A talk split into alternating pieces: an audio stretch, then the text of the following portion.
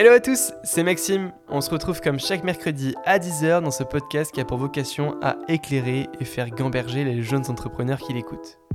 Pour me présenter, j'ai 19 ans, j'habite dans le sud de la France et je suis entrepreneur et investisseur dans l'immobilier. Je passe mon temps à chercher des opérations d'investissement locatif pour Green Living ou alors des opérations de marchand de biens en division foncière. Depuis septembre, nous sommes aussi en pleine création d'une agence digitale spécialisée dans l'immobilier, qui se lance officiellement, ça y est, le 8 décembre. N'hésitez pas à me suivre sur LinkedIn et vous aurez toutes les informations.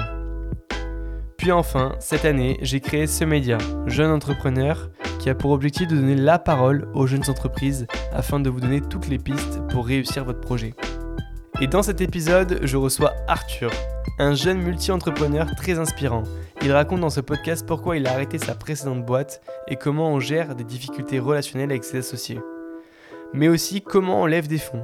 C'est un sujet qui passionne beaucoup de monde mais qui peut s'avérer être une catastrophe. Et aujourd'hui, Arthur est un expert en la matière, puisqu'il accompagne lui-même les entrepreneurs à lever des fonds ou à obtenir des subventions. On se retrouve à la fin du podcast. Bonne écoute Et on se retrouve avec Arthur, Arthur Derderian. Euh, comment tu vas Arthur? Écoute, super et toi? Nickel, parfait. Comment tu te présenterais euh, simplement comme euh, tu te présenterais à ta famille, à tes amis? Ouais, je, me présenterais déjà comme un amoureux de la vie, ça c'est un premier point. Et après, qu'est-ce que je fais au quotidien, etc. ça me fait mal au cœur, mais aujourd'hui je suis freelance. je suis passé de d'entrepreneur à freelance et demain on verra, sans doute entrepreneur ou autre chose, mais, mais a priori, je pense qu'on restera sur l'entrepreneuriat. Après, on aura peut-être le temps de, d'en ensemble, bien sûr. durant notre échange. Et euh, non, autrement, Arthur Dardarian, 22 ans, euh, ancien lyonnais, parisien aujourd'hui, et demain on verra. et qu'est-ce que tu fais aujourd'hui pour, pour que les gens te Aujourd'hui, je scinde mon temps en deux grandes parties. La première, c'est je suis freelance, j'accompagne des startups sur leur stratégie et sur leur, euh, financement avec deux verticales, le dilutif et le non dilutif. Et l'autre partie de mon temps, c'est full kiff. Après, full kiff, ça veut pas dire euh, c'est la fête tous les jours parce que euh, c'est je me forme sur plein de trucs, je j'aide des potes sur des projets, euh, je vais à des expos, j'aide des artistes sur leur expo parce que l'art, c'est un truc qui. Je sais pas, ça me fascine, je saurais pas dire pourquoi, mais. Euh, mais, euh, mais voilà. Et. Et voilà, deux, deux facettes de, ta vie où on, aura le temps d'y revenir dans, dans, la deuxième partie du podcast. C'est ça. Et puis, en fait, je pense qu'on. Peut-être la conclusion de ce podcast, ou un moment dans le podcast, on, on comprendra pour vous teaser un peu ce qu'on va se dire, c'est que ce rythme de vie que j'ai aujourd'hui, c'est euh, la conclusion de euh, deux années de taf très intense, euh, plutôt scolaire, puis après une année de taf professionnel où tout le monde me dit que je suis complètement fou, et c'est ce qui est peut-être vrai. J'ai j'ai pas beaucoup dormi durant, durant un an, j'ai pas eu de week-end, j'ai pas eu de soirée, j'ai taffé comme ouf pour mener à bien plusieurs projets, et du jour au lendemain, j'ai décidé de tout arrêter pour aboutir à la situation qui est aujourd'hui la mienne avec ce, ce rythme en deux temps, etc. Et euh, pourquoi ce deux temps? C'est que le deuxième temps de ma journée, parce que du coup c'est l'après-midi, le temps où je suis un peu plus sur ce que je fais ce que je veux euh, et je ne travaille pas pour des clients, euh, c'est né de cette volonté de prendre du temps pour soi, pour tirer des leçons de tout ce que j'ai vécu en un an, de pouvoir souffler, de prendre de la hauteur sur tout ça et euh, ouais, presque en tirer des, des, leçons de vie parce que euh, un an où tu souffles pas et où tu défocuses pas, c'est un an où tu prends pas de distance sur ce que tu fais et c'est certes, j'ai eu un article dans les échos là-dessus, je sais pas si en préparant le podcast tu l'as vu, mais ils me vendent comme presque un surhomme, euh, machin, euh, hyper successful. Non, c'est pas du tout successful parce que à la fin, j'étais épuisé. Euh, il y a des trucs que j'ai pas fait bien. Euh, le succès, après, des différentes définitions pour chacun d'entre nous et pour même des journalistes. Euh, euh, et, c'est super intéressant, là, tout ce que tu dis, on va y revenir dans les détails parce que j'ai plein de questions qui, qui me viennent comme ça. Mais si on repart du coup un tout petit peu en arrière, juste avant, où tu es né, dans quel cadre familial tu as vécu? Ouais, j'y réfléchissais justement en marchant et en préparant le podcast là pour venir. Euh, et j'ai peut-être réalisé des trucs en fait en marchant. Bah, j'ai mis des mots sur génial, des si au moins t'as fait l'introspection avec le podcast, c'est génial. Euh, donc j'ai 22 ans, je suis né euh, en périphérie de Paris. les deux premières années de ma vie étaient un peu particulières. J'ai deux parents qui travaillent comme des fous. une maman qui est profession libérale, médecin, qui a son cabinet, qui, a, qui est passionnée par la, représentation publique, le fait de défendre les médecins devant des instances et euh, le fait de se former. Donc en fait, elle est tout le temps à faire plusieurs trucs. En ce moment, elle a trois jobs, elle a jamais. Et j'ai un papa qui vit dans les chiffres. Donc euh, lui, c'est un analyste euh, de statistiques. Il a une formation de statisticien et il taffe là-dedans et il pense et vit chiffres. Et en fait, on pourra y revenir après parce que c'est deux choses qui m'ont profondément marqué alors que mes parents, je les ai pas tant que ça vus les deux premières années de ma vie, c'était un peu particulier. J'avais un papa qui vivait du coup en région parisienne, une maman qui était euh, à Saint-Étienne pour euh, parce qu'elle était à l'hôpital de Saint-Étienne et du coup, je voyageais un peu entre euh, J'étais aussi avec mon grand-père, j'étais aussi avec des amis de la famille machin, pas beaucoup vu. Au bout de deux ans, on s'installe en région lyonnaise. Euh, grande maison, machin, euh, et eux, bah, ils taffent tout le temps. Donc je les vois pas tant que ça. Très vite, je développe de l'autonomie euh, parce que bah, pas le choix. Et je pense que c'est aussi avec. Du coup, je sais pas si c'est comme ça aujourd'hui. caractère, ou je sais pas si c'est ça qui a fait que mon caractère est comme ça aujourd'hui. Mais j'ai passé mon enfance à vouloir être avec des gens plus grands, à vouloir comprendre des choses. Et ça, c'est. Je pense qu'on y reviendra après parce qu'en fait, c'est peut-être pour ça que j'ai tout le temps cette envie d'avancer, d'apprendre davantage, de, de comprendre les codes sociaux, de comprendre comment les choses fonctionnent. Et là, tu vas y retrouver mon goût, je pense, pour l'art. C'est pour ça que tout se reboucle. Euh, donc, cadre familial, euh, peut-être assez particulier, mais peut-être pas tant que ça, je, ne sais pas. Mais, T'as des frères et euh, sœurs? J'ai deux frères. Ok. Ils sont plus grands, plus vieux que toi? Plus, plus, petits. Parce que plus grand et plus vieux, c'est un peu synonyme. non, plus petit et euh, très très différent de moi. Genre vraiment, les trois se ressemblent, mais pas du tout, du tout. Et euh, bon, on se parle pas beaucoup parce qu'en fait, du coup, on n'a rien à se dire parce qu'on se comprend pas. Parce que voilà. Mais donc, famille assez particulière. Et euh, donc, ce qui est, je pense, intéressant, et je le dis après un autre mec qui l'a dit. Du coup, ça me fait presque chier, tu vois. Là, je tisse pour les auditeurs. Euh, mais euh, du coup, j'ai grandi en, région, en périphérie de Lyon, euh, à côté d'une zone prioritaire d'éducation et dans un collège, dans un, établissement élémentaire, collège, bref, je sais pas comment on dit avant le collège. Ouais, c'est ça. École, élémentaire, de, de, de, ZEP et avec que des personnes de milieux hyper hétérogènes et j'ai commencé à avoir cette conception euh, euh, du monde des affaires à ce moment-ci parce que, euh, pour la petite anecdote, c'est ça qui, quelqu'un qui l'a dit avant moi, je ne pensais pas que ça existait, mais j'ai à un moment récupéré de l'argent presque en soum-soum dans le portefeuille de mes parents. J'ai acheté des bonbons en gros et en fait, je les revendais à l'unité en faisant une marge. Là, c'est le premier. C'est le premier business que tu as fait. premier tu étais à l'école École élémentaire. Et en primaire, t'as fait. C'est génial. Et en fait, ce qui est incroyable, c'est que j'ai développé une.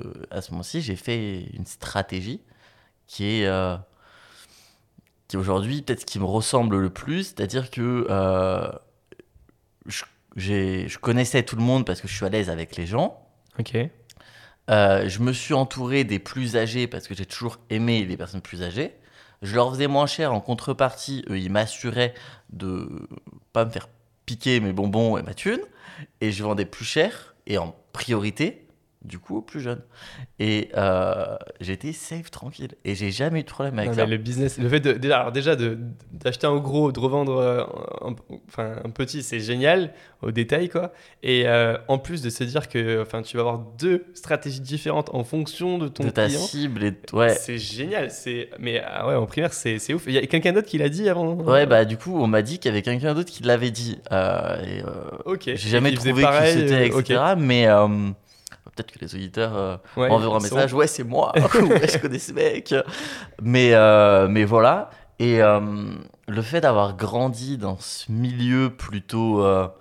ouais, de, d'immigrer parce que vraiment mais sans le côté péjoratif du terme mais j'avais des personnes qui venaient de du monde entier dans ma classe c'était très très hétérogène et bon on n'a pas parlé moi j'ai un papa qui est canadien lui, son papa, euh, il vient du Liban et ses parents sont arméniens.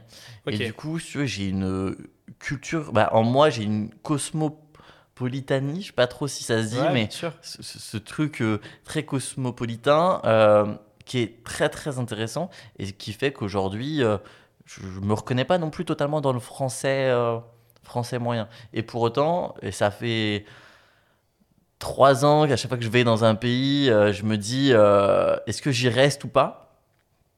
Et à chaque fois, je me dis euh, en fait, la culture latine, ça me manque. Hein. ça me manque. Et là-dessus, en fait, je me sens français, mais je me reconnais pas dans les français. Mais donc, c'est assez intéressant. Super intéressant ce que tu dis. D'où tu viens, en fait, à faire du business à, je sais pas, 10 ans, je sais pas quel âge on a quand on est en primaire, 9, 10 ans, 11 ans. Quel est le besoin que tu as Tu as quoi comme rapport avec l'argent par rapport à ça? Ah, mon rapport avec l'argent, il est hyper particulier parce que euh, finalement, euh, j'en ai jamais manqué familialement parlant. Euh, je viens d'une famille où les gens gagnent bien leur vie, travaillent beaucoup, beaucoup, beaucoup, beaucoup, mais, gagnent bien leur vie. Mais j'ai jamais eu énormément d'argent, tu vois. à Noël, j'ai jamais eu de cadeau de ouf. Tu vois, le budget moyen qu'on se donne, c'est 50 balles grand max, grand, grand, grand, grand max, tu vois. Alors, j'ai des potes, ils ont un iPhone pour Noël et tout, moi, inimaginable, tu vois, inimaginable. Et, euh, et du coup, j'ai jamais manqué, mais pour autant, euh, je dépense très, très peu et j'ai investi beaucoup de ce que j'ai. Euh, je place beaucoup et j'investis beaucoup parce que, mais je pense que ça vient de cette de cette euh, vie euh, très jeune où j'étais justement dans un établissement primaire avec euh, des personnes qui n'avaient pas beaucoup d'argent, tu vois, vraiment qui galéraient, de parents qui étaient là sans être hyper là, et donc en fait, j'avais pas d'éducation financière pour autant. Et cette envie d'être, de côtoyer les plus grands pour apprendre plus vite, aller plus loin et être stimulé intellectuellement parlant, et bah, les plus grands, leur vie tourne un peu plus autour de l'argent que les plus jeunes. Et donc, j'ai peut-être eu un billet à ce moment-ci. Et donc, euh, ouais, euh, euh, une relation avec l'argent qui est hyper particulière. Ok. Mais je ne saurais pas à la définir. Ouais. C'est pas... pas à dire pourquoi tu avais besoin de gagner de l'argent. C'est fou de se dire. Enfin moi j'ai commencé jeune aussi, tu vois, j'ai revendu des, j'ai commencé comme ça, j'ai revendu des, des, vêtements sur Vinted, j'ai acheté des, des, gros packs de vêtements avec euh, genre 100 t-shirts à 100 euros. Et dans ce lot-là, tu en avais euh, quelques-uns qui valaient 10, 15 euros que je revendais sur Vinted euh, le jour même, vraiment pas cher, le but c'était de, faire le plus de, de rythme possible. mais à quel moment tu te dis, et moi-même, tu vois, je, je m'étais dit que je voulais m'acheter plus de choses, j'avais de l'argent de poche de mes parents, etc., mais j'avais besoin de me dire je veux gagner mon argent pour avoir de l'argent de poche en plus, euh, me faire plaisir plus. Il y, a deux choses. Je pense que en primaire, c'est avant tout le goût du, du, challenge, tu vois. Le fait, truc de faire un truc qui est un peu interdit, euh, parce que ça m'a toujours un peu, je sais pas, intéressé. Alors ça devrait pas forcément, mais je sais pas, ce truc de euh, jouer avec les, les limites, ça, on pourra en discuter, parce qu'aujourd'hui, un entrepreneur L'entrepreneuriat, c'est savoir jouer avec les limites, les connaître par cœur et savoir où est la limite à pas franchir, mais la frôler à permanence, tu vois. Euh, pour faire mieux que les autres qui, eux, sont bien dans la ligne euh, directrice. Et euh, donc, je pense qu'il y avait ça quand j'étais jeune. Et après, un peu plus âgé, au collège, j'ai fait plein d'autres trucs. J'ai commencé, du coup, on en discutait avant le podcast, mais à, à travailler à l'âge de 15 ans. Et là, c'était avant tout, je faisais du skateboard en, compétition et en loisir à ce moment-ci, c'était une très grosse partie de ma vie, ça passait avant toute chose. Là, tu as des besoins financiers parce qu'en fait, comme tout sport, ça coûte cher et il faut pouvoir le financer. Et, et je voulais tout le temps le meilleur.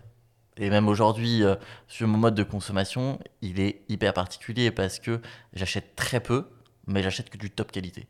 Et mon objectif, Je parle de quoi de, bouffe, de vêtements, de tout, tout À tout.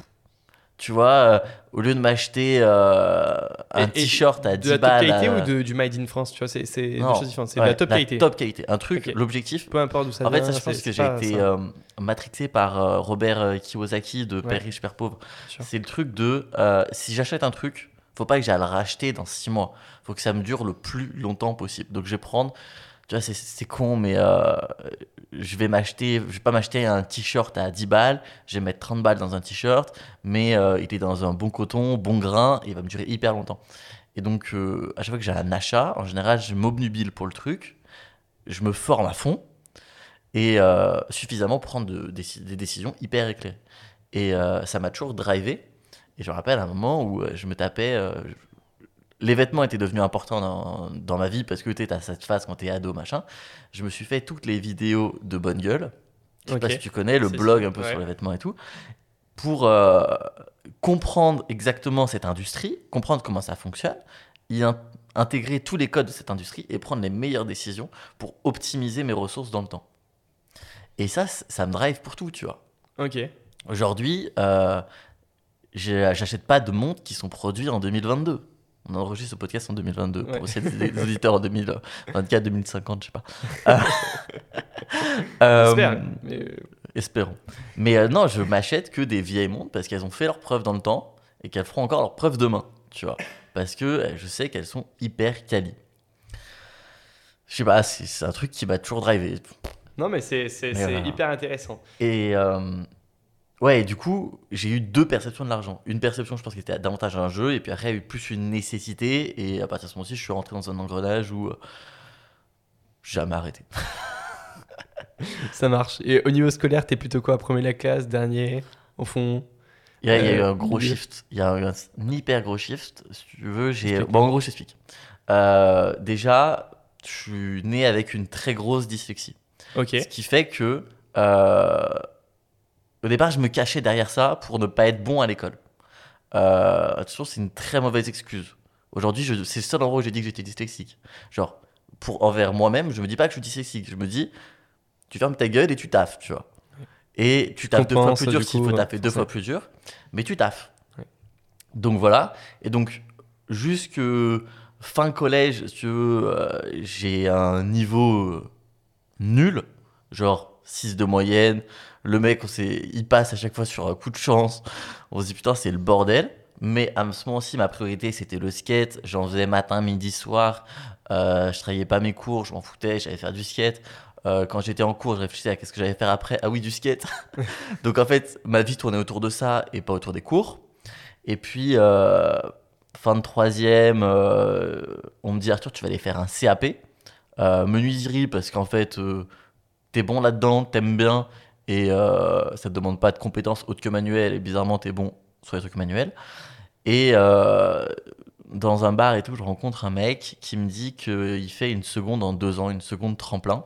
Ok. Et qu'en gros euh, il est prêt à me prendre alors que clairement rien ne me prédestinait à aller là-bas. Et j'avais clairement un niveau en dessous des gens qui lui lui il prenait tu vois. Ok. C'est une seconde tremplin c'est quoi exactement? en fait c'est une seconde en deux ans. La première année on te prend et on te remet à niveau en gros, on refait rapidement tout le collège et tout. Et c'est très individualisé. C'est des classes de 20 personnes où euh, chaque professeur connaît toutes les difficultés de chaque élève et l'aide à avancer sur chacune de ces euh, difficultés. Et euh, quand tu arrives en seconde, tu as un niveau un peu supérieur que ceux qui sortent de troisième. Et là, tu es censé envoyer. quoi. Ok. tu rencontres cette personne-là. Cette personne-là, c'est qui? C'est le directeur d'un lycée Ouais, c'est le directeur d'un lycée. Il s'appelle défoncé. Stéphane Martin Ponce. Ok. Et, euh, et, en fait, on est pareil. On est pareil, sauf que, bah, on pourra en rediscuter après. Ce mec m'a fasciné pendant 2-3 euh, ans. Et puis euh, après, j'ai commencé à comprendre qu'il y avait plein de limites dans sa personnalité, etc. qui, en fait, il a, monté, il a foiré une boîte avant. Ok. Du coup, il a fini par faire ça. Et, euh, et du coup, j'ai capitalisé, mais ce que aujourd'hui je fais sur plein de gens, sur lui, ses euh, biais et ses angoisses, etc., pour faire mieux que lui. Euh, L'objectif, c'est tout le temps d'être une meilleure version de soi-même et que on ne vit jamais plus d'expérience qu'il y a plusieurs. Et du coup, bah, si tu arrives à condenser l'expérience de tous en toi, forcément, tu grandis plus vite et euh, une, tu upgrades ton expérience. quoi. Donc, euh, donc voilà. Et euh, à ce moment-ci, avant de rentrer dans cette euh, seconde du coup euh, tremplin ou en deux ans ou prépa, appelle ça comme tu veux, euh, je, on m'envoie en Angleterre. J'ai un job, serveur. Je parle pas un mot anglais. J'ai un appartement et je suis payé toutes les semaines. Et il me dit, démerde-toi. Au départ, je me dis, vas-y, tranquille, pas de problème, machin. Je débarque à la douane. On me dit, qu'est-ce que vous faites là? En anglais. Et je suis, Euh, que dire? Que dire, que dire? Euh, Je viens pour travailler. ah, parlez pas français. On va se marrer, tiens. ouais, en anglais. Et donc, euh, bah, après, je galère un peu là-bas, mais hyper enrichissant. Et je reviens et je me dis, vas-y, le skateboard, ça a plein d'avantages, mais ça a aussi beaucoup de, de biais. C'est très porté sur le fait de jouer avec les limites, justement. Tu sais, à certains endroits, c'est en fait, tu vas faire du skate dans la rue, à des endroits où c'est pas forcément fait pour ça, donc c'est presque vu comme illégal. Bon, tu, tu joues sur ce truc. J'ai fait toutes, mes, toutes les conneries possibles et imaginables à cet âge-ci. Et donc, euh, à ce moment-ci, je me dis, bon, euh, je rentre en Angleterre, j'arrête tout, je me focus sur les cours. Il y a ce moment de flottement quand même où je continue un peu, mais en fait, j'arrête progressivement. Et progressivement, je me mets dans les cours. Et là, du coup, pour revenir sur la question de la scolarité, là, je commence à me, à me chauffer sur les cours. Je progresse, je suis pas excellent, mais voilà. Et euh, fin de, de seconde, on me dit, bah, Arthur, euh, ES ou STMG, mais si tu fais une ES, tu as plus d'opportunités. Et moi, à ce moment-ci, du coup, j'avais mon sponsor, je travaillais déjà pour lui, j'étais vendeur sur magasin, euh, et David Gratalou, il s'appelle, si jamais il passe par là, ça m'étonnerait. Mais ce mec est incroyable, et euh, il a toujours cru en moi. C'est voilà, comme Stéphane Martin Ponce, c'est les deux seuls, ils ont toujours cru en moi. Euh, mais on Génial. pourra y revenir parce qu'il y a une petite anecdote qui est un peu drôle sur ma scolarité. Ok. Et, euh, Mais vas-y, t'es un plein dedans, hein, vas-y. Ouais, ouais, bah attends, progressivement, on va perdre les gens, on va revenir en arrière et tout. et du coup, je trouve que ça va pas assez vite, tu veux, j'accélère. hein. Non, non, c'est parfait, écoute. Le rythme est trop bien, moi je m'éclate. Mais du coup, euh, voilà, tu, tu m'as perdu, je sais plus où j'en étais. Tu non, c'est bon, j'ai retrouvé. Mais donc, ouais, euh, je décide d'aller en STMG et euh, je côtoie plein de personnes qui sont euh, dans le monde professionnel. Mon ancien sponsor, euh, je suis à côté d'une école de commerce, je rencontre plein d'étudiants, plein de gens qui montent des, des projets étudiants, tu vois, pas vraiment des boîtes, mais ça ressemble presque à des boîtes. On se... On discute, on échange, et moi ça me fascine. Ils sont, j'apprends parce qu'ils sont plus expérimentés, parce que plus âgés. Ils ont vécu plus de trucs, ils sont plus matures. Et là, euh, je vais assez peu en cours, mais par contre, je charbonne de ouf chez moi. Ce que je veux dire, c'est que j'achète des livres de, de cours. L'avantage du programme STMG, c'est qu'il est hyper light. Mais ce qui fait que les personnes en STMG, souvent, ils galèrent après, c'est que en STMG, tu mets que des gens qui n'ont pas beaucoup de potentiel. Du coup, bah, c'est des gens qui taffent pas ensemble et si tu veux, c'est un, un cercle vicieux, tout le monde se tire vers le bas. Et euh, bah moi, vu que je vais pas en cours, j'ai pas ce truc. Et je taffe de ouf chez moi. Et en euh, une semaine, tu tapes une, euh, une année de la matière, tu vois. Ma- t'as par exemple sciences de gestion. Toute ta première, tu peux te le faire en une semaine en, en charbonnant bien. Et donc là, j'ai pris le goût au taf. Euh, je suis allé hyper vite. Quand j'allais en cours, je connaissais tout par cœur. J'allais à tous les examens et je cartonnais. Je mettais 5-6 points à moyenne de classe, je qu'elle était pas ouf. Euh, et tout nous voyait comme un, un mec. euh, C'est ouf, c'est hyper inspirant de se dire que t'as une difficulté qui est énorme, t'as une dyslexie forte, comme, comme tu le dis, et t'as été parti de là, quoi. Et t'es allé super loin et par résilience. Je pense Ouais, qu'on on- on ressent beaucoup ça chez toi. Et ouais, taf quoi. Il Ouais. n'y a pas de secret. hein. Ça n'existe pas. Mais t'aimais taffer ou pas? Au départ, j'aime pas taffer. Ok. Euh, même aujourd'hui, en vrai, j'aime pas taffer. Mais. Euh, aujourd'hui, dans ce que tu fais, t'aimes pas taffer? Tu attends. J'aime pas taffer. Mais quand je le fais avec pour le kiff parce que ça m'intéresse, là j'aime taffer parce que j'ai pas l'impression de taffer. En fait, ce que j'aime, c'est apprendre et aller un peu plus loin tout le temps. Tout le temps, euh, euh, si tu veux un peu mieux comprendre la société, un peu mieux comprendre les gens, comment ils fonctionnent. La sociologie, c'est un truc qui me fait kiffer. Et du coup, euh, bah si dans mon taf, je comprends un peu mieux ce qui m'entoure, certains marchés, ouais, des, trucs très complexes. Si je comprends comment des trucs complexes fonctionnent, là, j'ai pas l'impression de taffer et je kiffe. Mais euh, si je fais des trucs qui sont tout le temps hyper redondants, ça m'intéresse pas. Tu vois, euh, en introduction, on parlait du fait que j'accompagne des startups dans leur stratégie et leur financement. Ça m'intéresse pas d'accompagner deux fois euh, bah, deux startups du même marché, je m'en fous. alors que pour elles, en fait, elles pourraient y voir un avantage. Mais moi, je vais rien y apprendre, je vais pas être épanoui, ça va me faire chier. Voilà. alors que quand je débarque sur un marché, la semaine dernière, j'étais avec un mec qui fait euh, de l'agriculture verticale en centre-ville dans des sous-sols. Ok. Si tu veux, euh, marché hyper particulier, assez avant-gardiste, assez deep tech en fait. Parce que très euh, donc la deep tech pour je sais pas qui bien sont sûr, tes auditeurs mais plaisir, c'est de c'est de la forte innovation en gros tu as de la petite innovation qui est euh, de euh, mettre un process dans une usine. Et la deep tech, c'est tu fais une usine 100% automatisée. Tu n'as plus d'ouvriers. Bon, bah voilà. C'est euh, le fait de. Ouais, c'est de la grosse innovation.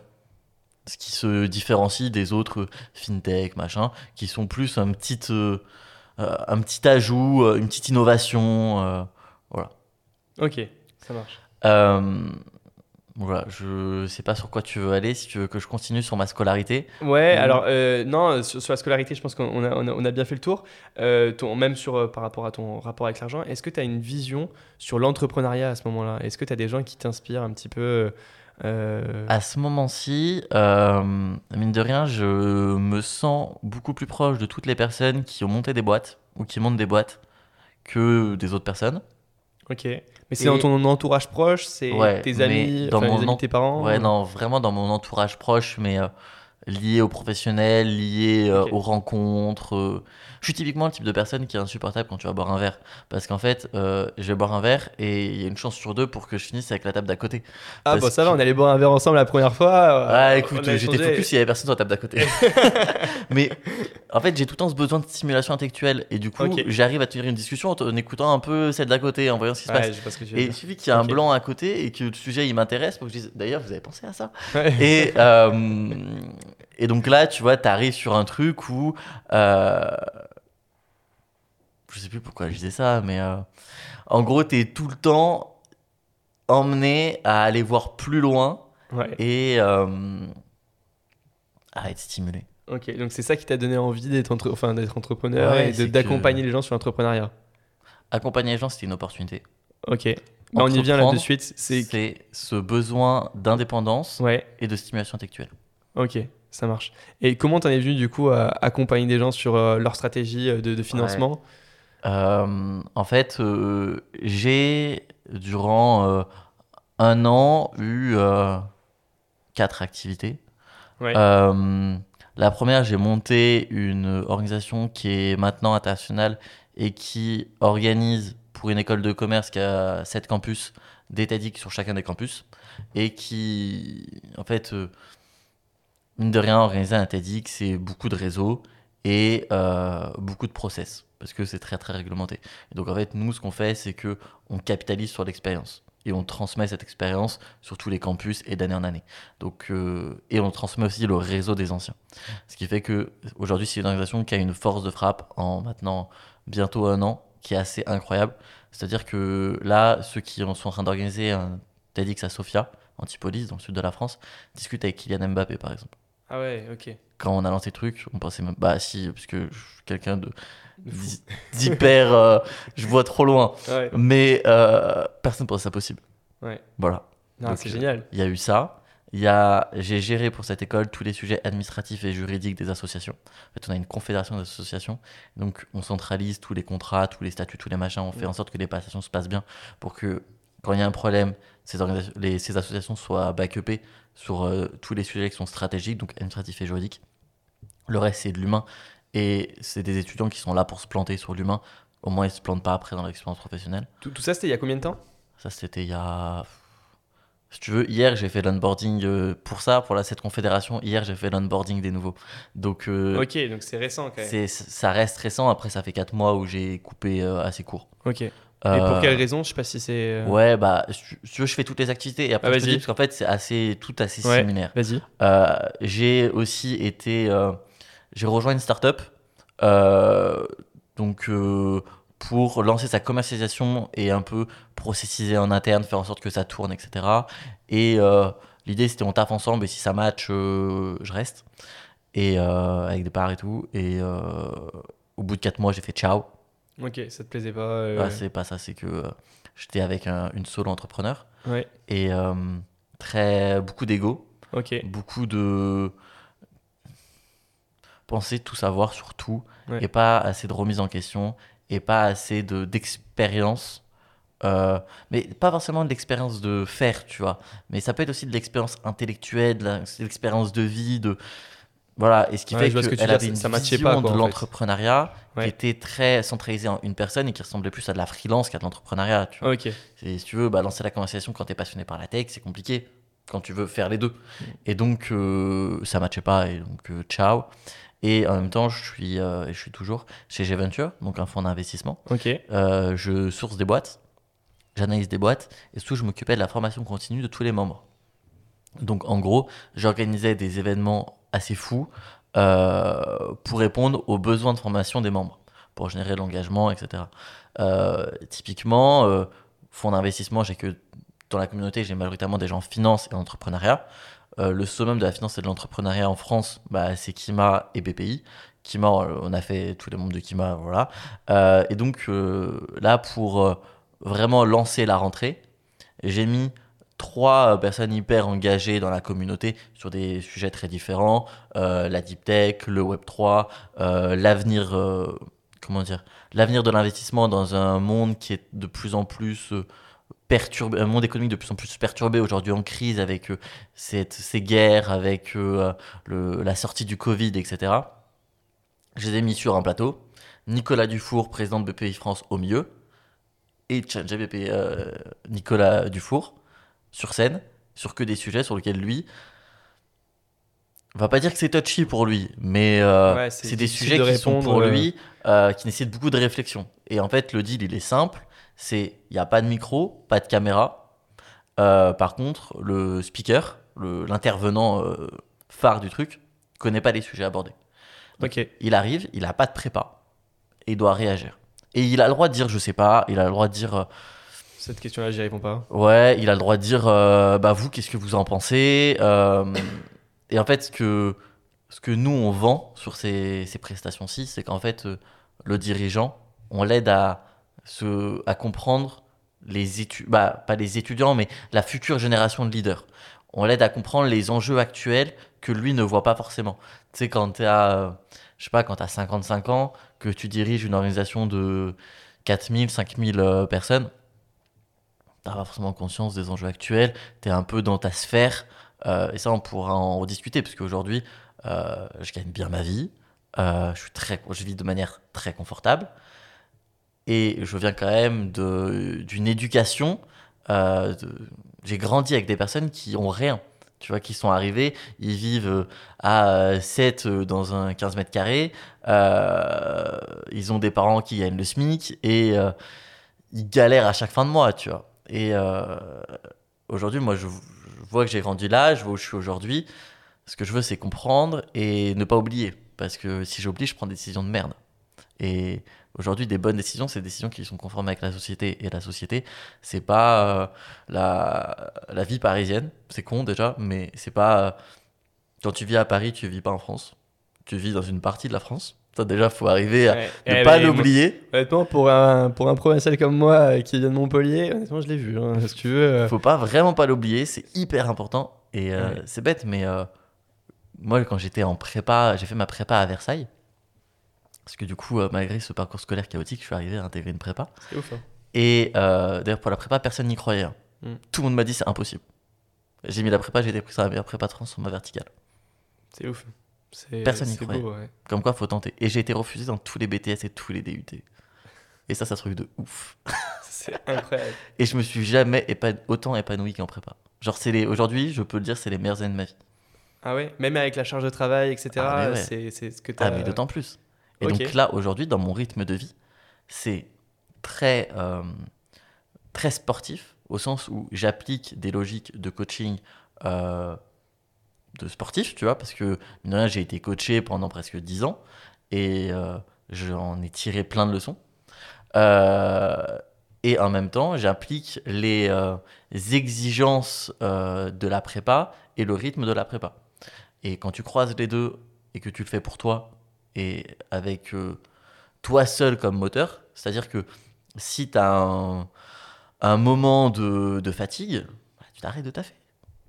Tu vois, hier, euh, j'ai loupé trois trucs dans ma journée, j'étais démoralisé. Tu sais quoi, j'ai fait, tu sais quoi je plie, de toute façon tout ce que je vais faire c'est de la merde, je vais me promener, je vais dans une galerie, je discute avec des gens, je kiffe ma vie, et euh, le lendemain je reprends, et ce matin, euh, réveil à 6h, euh, à 7h30 j'avais fini de me doucher, de me préparer, de machin, et je commençais à taffer.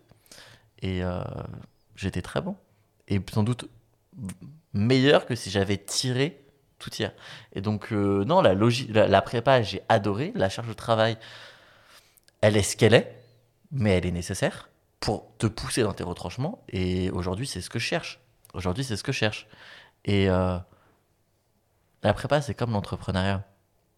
Tu peux aller dans tous les détails, te chercher à tout comprendre dans le moindre petit détail. Mais dans ces cas-là, tu vas mettre un temps de fou. Tu vas faire ta prépa en 5 ans et tu vas intégrer une école de merde.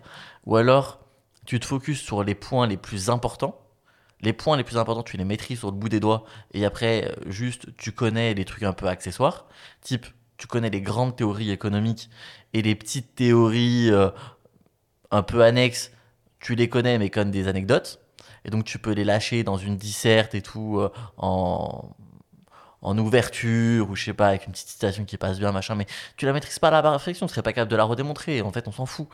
Mais c'est comme l'entrepreneuriat, si, quand tu montes ta boîte, tu de tout comprendre, surtout. savoir surtout, mais bien sûr.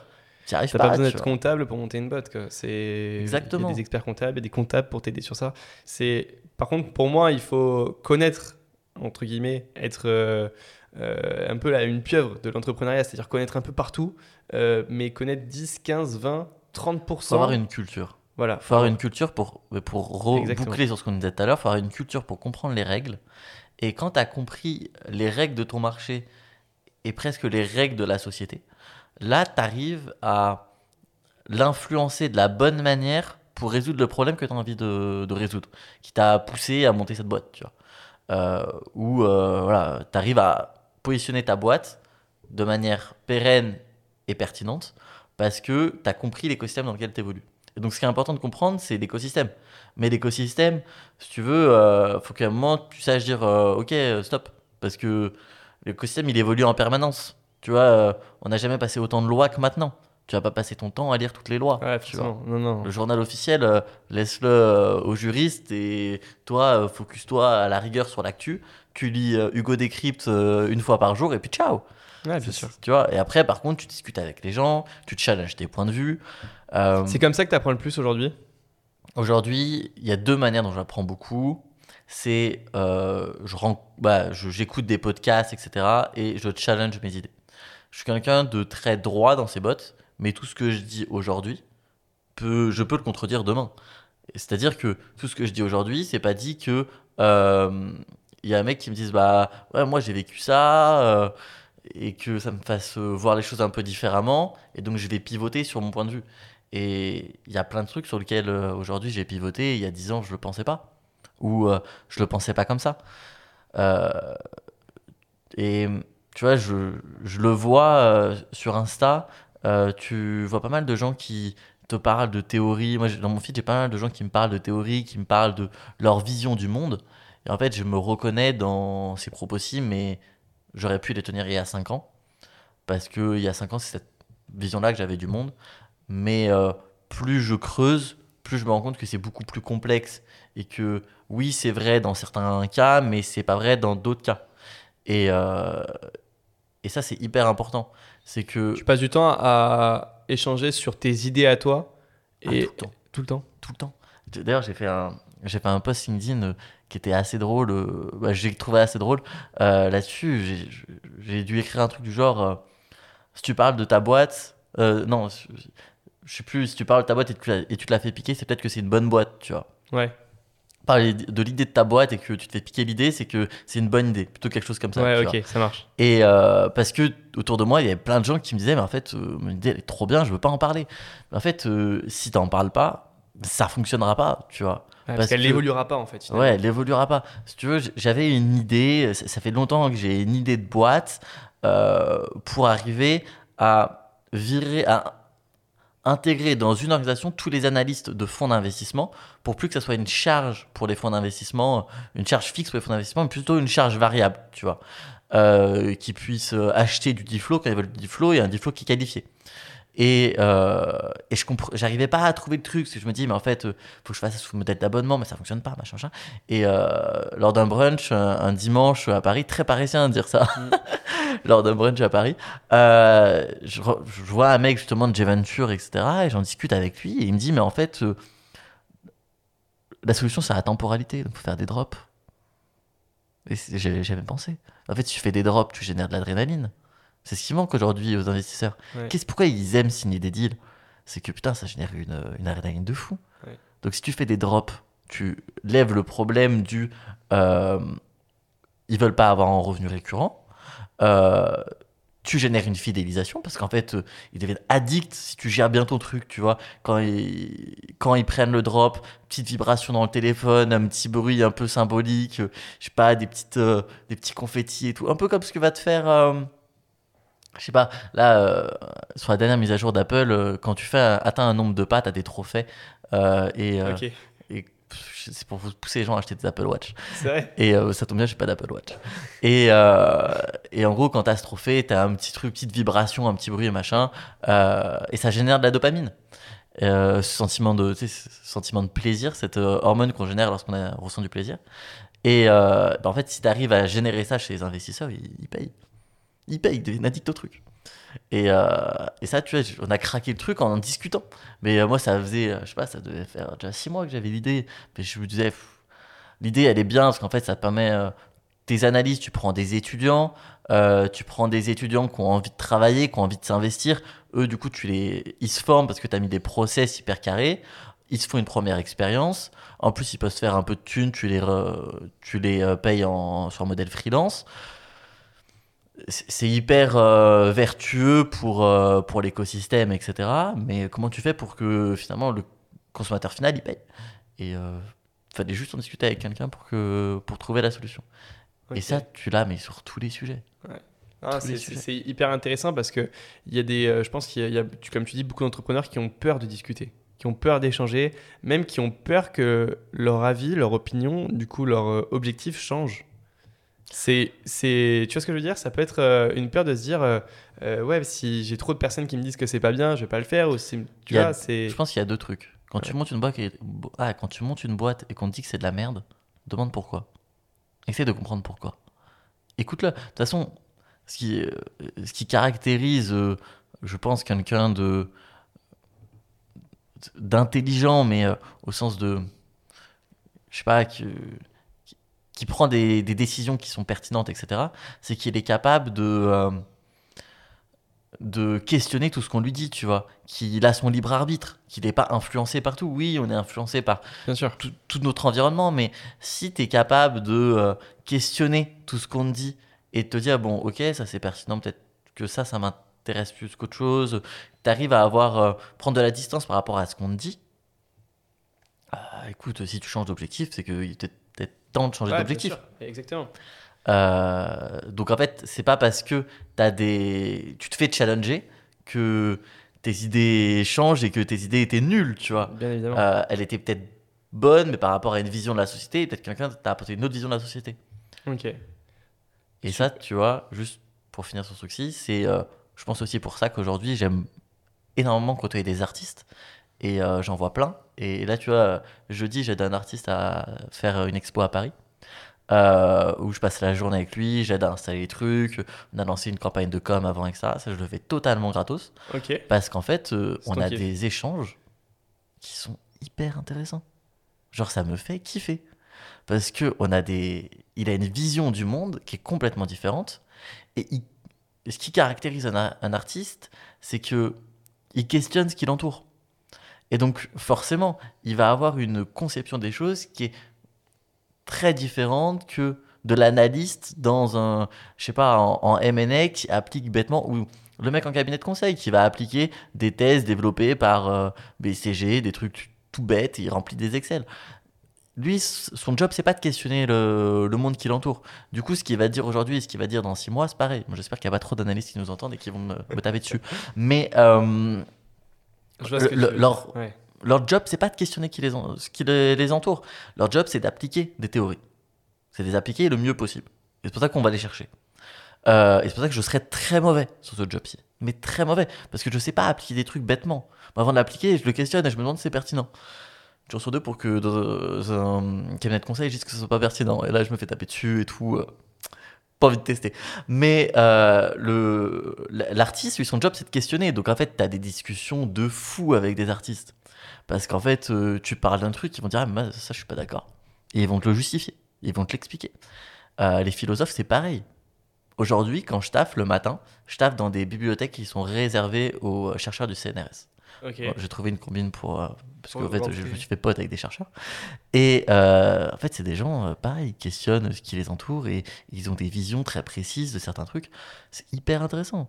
Il y a des trucs, il me raconte des trucs, euh, des thèses. Le jour, je parlais avec un philosophe, il me racontait sa thèse. Je suis pas d'accord, mais du tout avec ce qu'il te raconte. Hein. Mais c'est justement le plus intéressant. C'est que si je suis pas d'accord, il faut que je comprenne pourquoi je suis pas d'accord.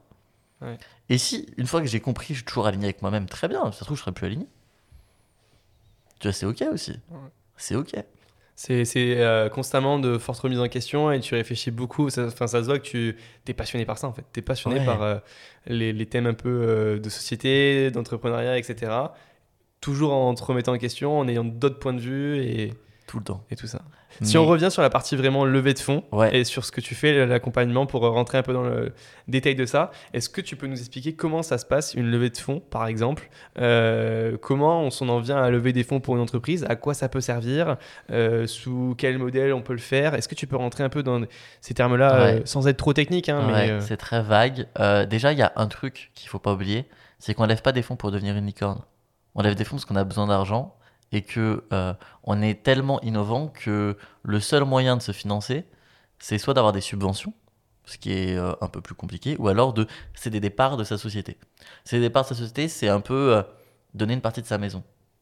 C'est un peu comme si, bah, je sais pas, il y a 20% de ta, de ta résidence principale, parce que non, il y a des gens qui parlent l'IMO par là. as 20%, as, tu, tu donnes 20% de ta euh, RP euh, à des gens qui vont en contrepartie t'aider à remplir le frigo. Tu c'est une décision quand tu fonds qui est pas anodine. Ouais, bien sûr, mais regarde, en immobilier, si je fais un parallèle tout trouvé, des fois, tu as une pièce annexe dans, ton, dans ta maison où tu vas pouvoir faire de la LCD, tu vas pouvoir faire du Airbnb.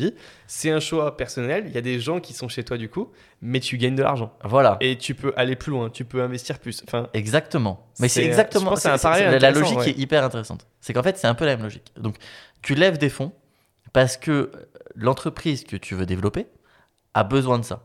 Il y a des entreprises, euh, elles font. Euh, il y a aussi un truc à dire avant, c'est que euh, les gens qui vont te donner de l'argent, ils attendent un retour sur investissement.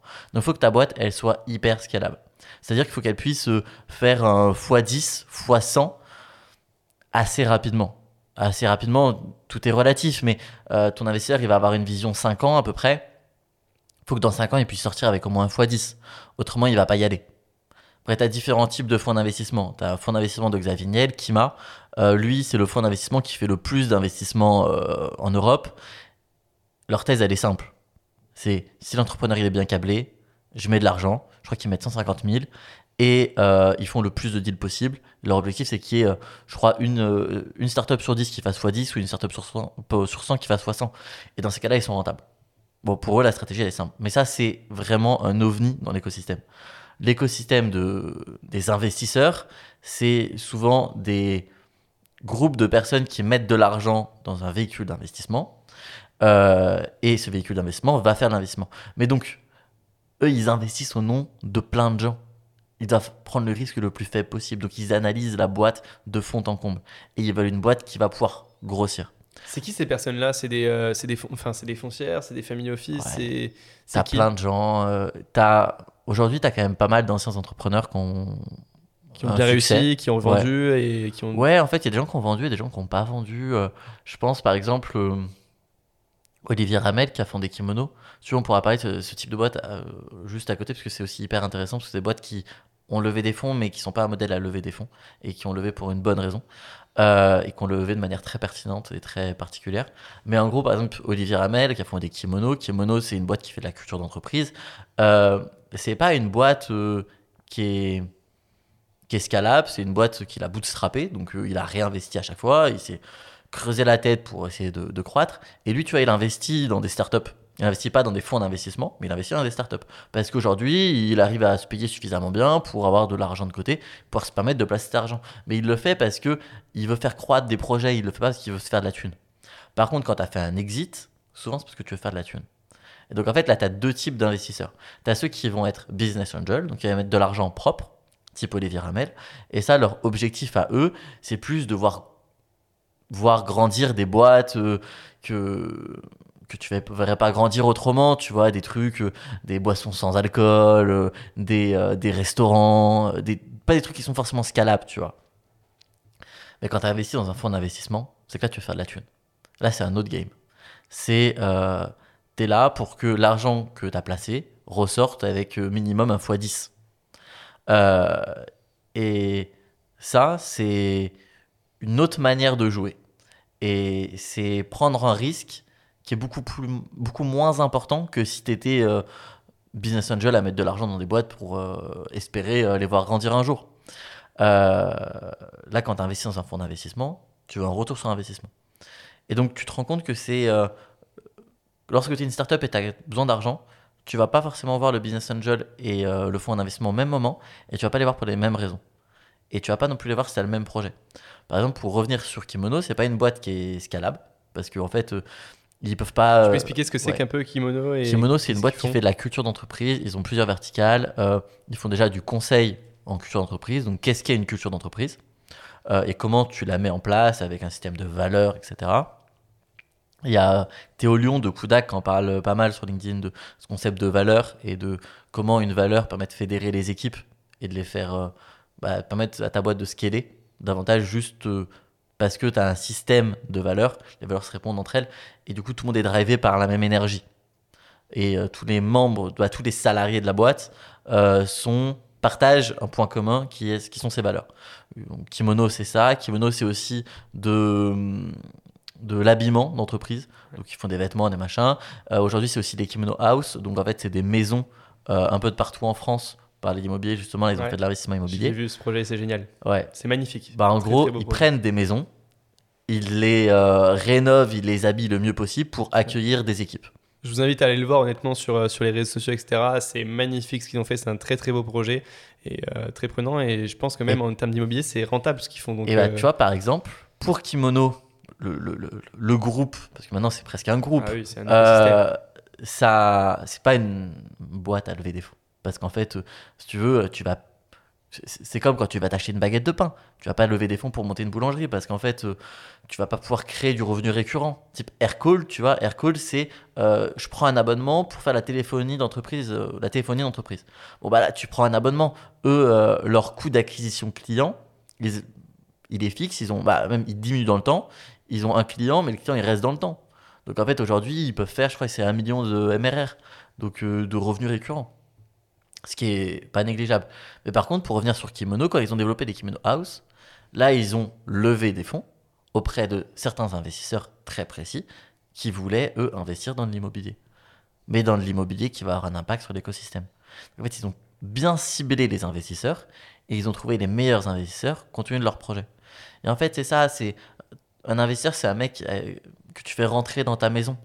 Euh, il faut qu'il y ait un certain fit faut que vous soyez aligné sur euh, quelque chose, aligné sur la vision du projet.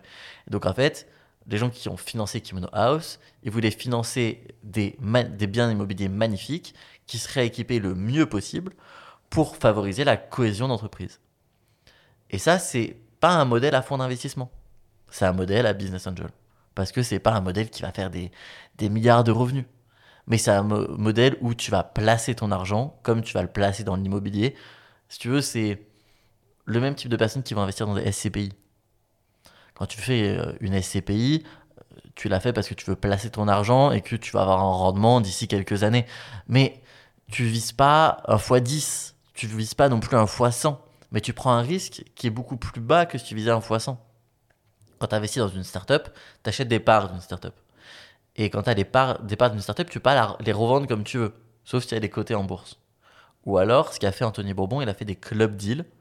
Euh, en gros, c'est euh, des groupes de personnes qui investissent entre eux dans une startup donc ils créent, eux, un petit véhicule d'investissement qui leur permet d'investir dans la startup. Et au sein de ce véhicule d'investissement, tu peux te vendre les parts du véhicule.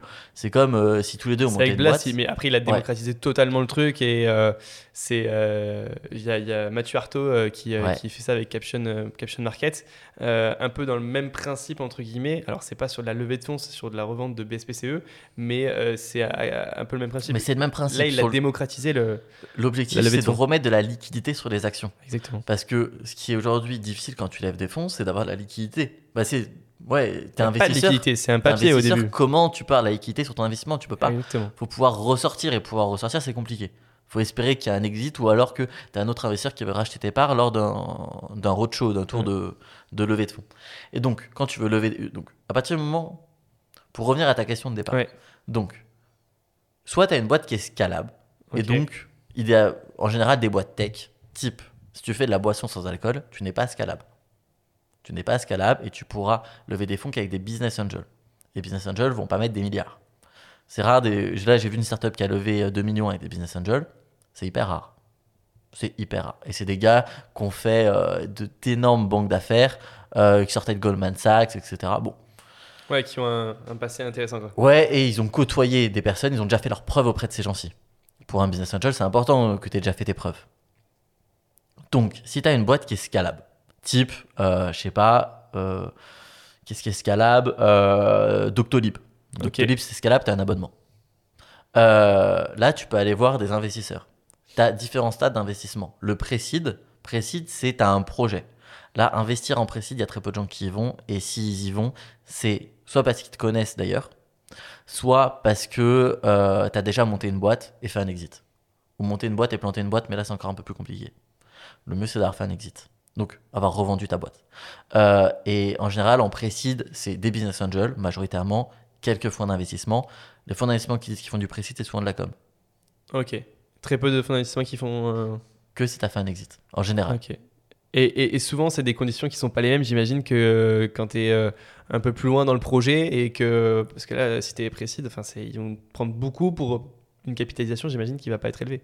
La bah, en vrai, ça dépend. la, capitalisation d'une boîte, bon, en gros, c'est la valeur d'une boîte. Euh, la valeur d'une boîte, c'est la négo. Oui. C'est de la négo. Mm. Ou un produit en croix. Ou un produit en croix. Euh. C'est bah, combien tu veux, combien de parts tu donnes. Bah, et t'as 100% de parts. Donc voilà, ça te fait un produit en croix. Mais euh, en général, sur chaque levée, tu donnes entre 15 et 20% des parts. Au-dessus de 20, c'est que t'es un peu con. Parce qu'en fait, il faut se dire que quand tu fais une levée, c'est que tu vas en refaire une autre après. Euh, et encore une autre, encore une autre. Le truc, c'est que si à chaque fois tu donnes 50%, euh, tu fais pas beaucoup de levées. Tu en fais deux et au bout de deux, euh, plus... bah, tu peux plus faire de levée ou alors il faut qu'il y ait des gens qui revendent leur part et tout, c'est compliqué. Donc en général, entre 15 et 20%. et après, bah, la, la valo de ta boîte, souvent c'est de la négo. Souvent c'est de la négo en fonction de combien tu as besoin. Pour une entreprise qui, qui, va lever des fonds, qui est-ce que tu, enfin, est-ce qu'il y a un risque pour une entreprise de ne plus être actionnaire majoritaire de sa boîte? Est-ce que c'est déjà arrivé euh, sur, euh, pas forcément sur des clients, mais euh, des personnes que tu as rencontrées ah Ça arrive à plein de gens. Ça arrive à plein de gens parce qu'en fait, regarde. C'est quoi les risques que tu as du coup? Bah, en fait, le risque c'est de perdre le contrôle de ta boîte. Mais perdre le contrôle de sa boîte, c'est aussi un choix et ça arrive à un moment de vie où, je sais pas, avant que tu aies fait suffisamment de tours pour avoir moins de 50% de ta boîte, si tu as été stratège euh, tu es sur de la série CD, quoi. Donc ça fait peut-être déjà 5-6 ans que tu as ta boîte. Tu commences peut-être à réfléchir à l'introduction en bourse. Dans ces cas-là, bah, tu gardes le contrôle de ta boîte.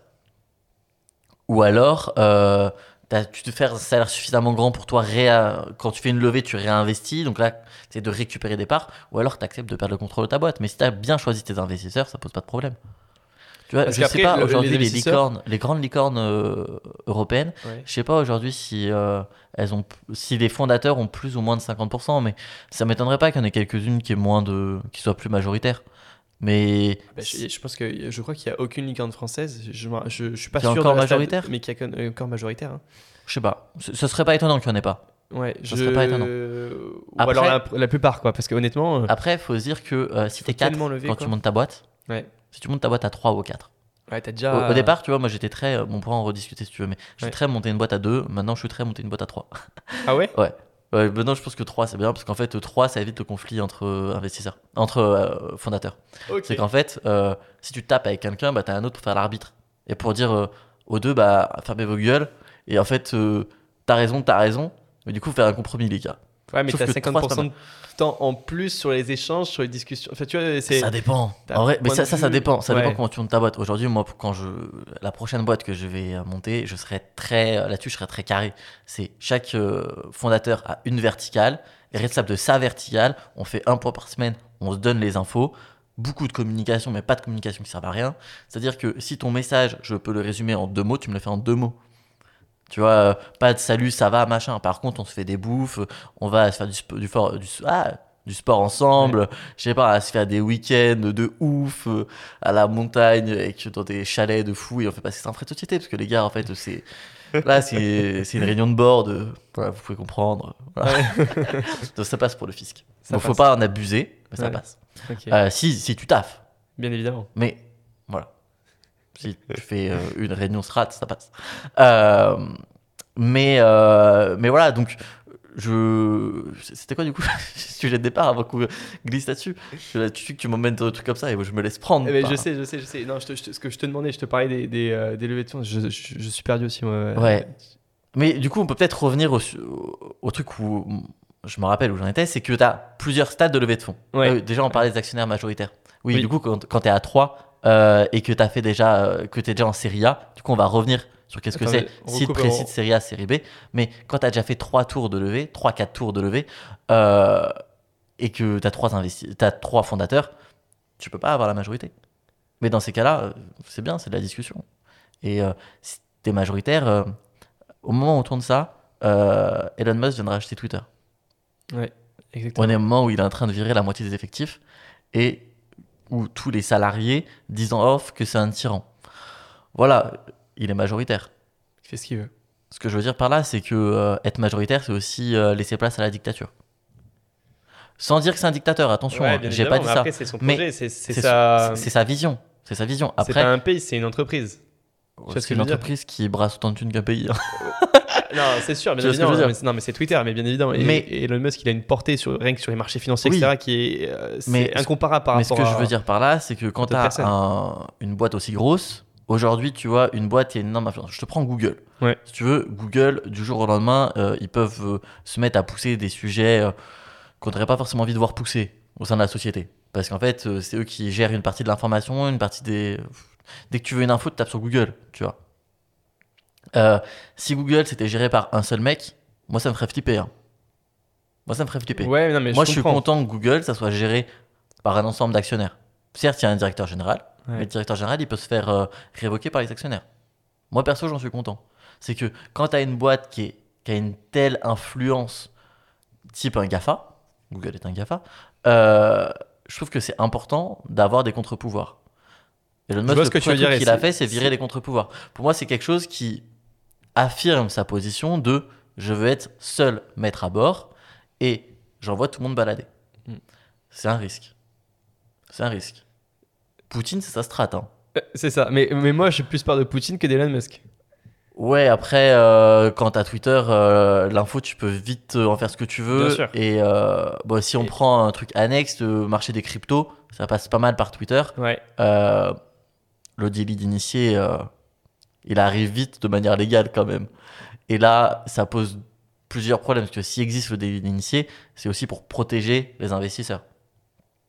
Donc, voilà, je trouve que ça pose des problèmes d'avoir un seul maître à bord dans une euh, grosse boîte. Et donc, quand tu crois Je ne plus être majoritaire, c'est pas forcément problématique. Ouais. Après, pour ça, faut faire des bonnes levées. Et des bonnes levées, c'est des levées qui prennent du temps parce que tu apprends à connaître tes, tes investisseurs. Parce que tu vas créer une relation quand même sur le long terme avec eux. Une relation de confiance. Parce que ton investisseur, il donne de l'argent en contrepartie d'objectifs. Tu as des objectifs qui sont quanti normalement. Tu vois, tu as des KPI quand tu fais ta levée. Ça, on pourra en, en parler. Mais en gros, dans ton pitch deck et dans ton euh, BP, tu as des indicateurs de performance que tu as construits en fonction de tes enjeux, etc. Tu te fixes des objectifs en fonction de tes indicateurs de performance. Il faut que ta boîte, elle ait augmenté de temps, en 5 ans, pour que l'investisseur soit content. Si tu n'as pas atteint ton objectif, il faut que tu sois capable de le justifier.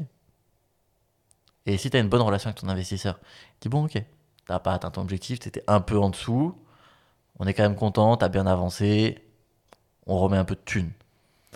Ou alors on sort, on fait rentrer un pote, tout truc comme ça. Mais euh, si tu as euh, une relation toxique avec ton investisseur, ton investisseur, il va te mettre dans la merde. Et il y a deux, trois, il y a deux, trois entrepreneurs qui ont raconté ça sur Madines. C'est assez rare de, de l'entendre, mais euh, il y a des relations avec des investisseurs qui se passent hyper mal. Mais j'imagine. Et dans ces cas-là, c'est euh, compliqué pour ta boîte. hein. C'est hyper compliqué parce que une relation qui se passe mal avec des investisseurs, ça peut faire foirer une boîte. Et donc, le rôle des autres investisseurs, c'est pour ça que c'est bien aussi d'investir à plusieurs. C'est que s'il y en a un qui est toxique, c'est de lui dire, mec, euh, pas majoritaire, on est plusieurs. Là, t'empêches X de bien faire son job. Donc, soit tu te calmes, t'arrêtes et tu nous suis, ou alors, tu sais quoi, on rachète tes hein. Parce que il suffit que t'aies un actionnaire qui fasse de la merde pour que ça mette dans la merde tous les autres actionnaires. Donc, eux, ils n'ont pas intérêt. Donc, en fait, ce pourquoi lever des fonds, ça reste très politique, c'est que c'est savoir bien jouer des mots pour croître. Et donc, si tu as un investisseur qui qui est chiant, les autres investisseurs prennent ta défense. Et c'est pas le job de l'entrepreneur de régler ces problèmes-ci. C'est euh, le job de l'actionnaire majoritaire du tour.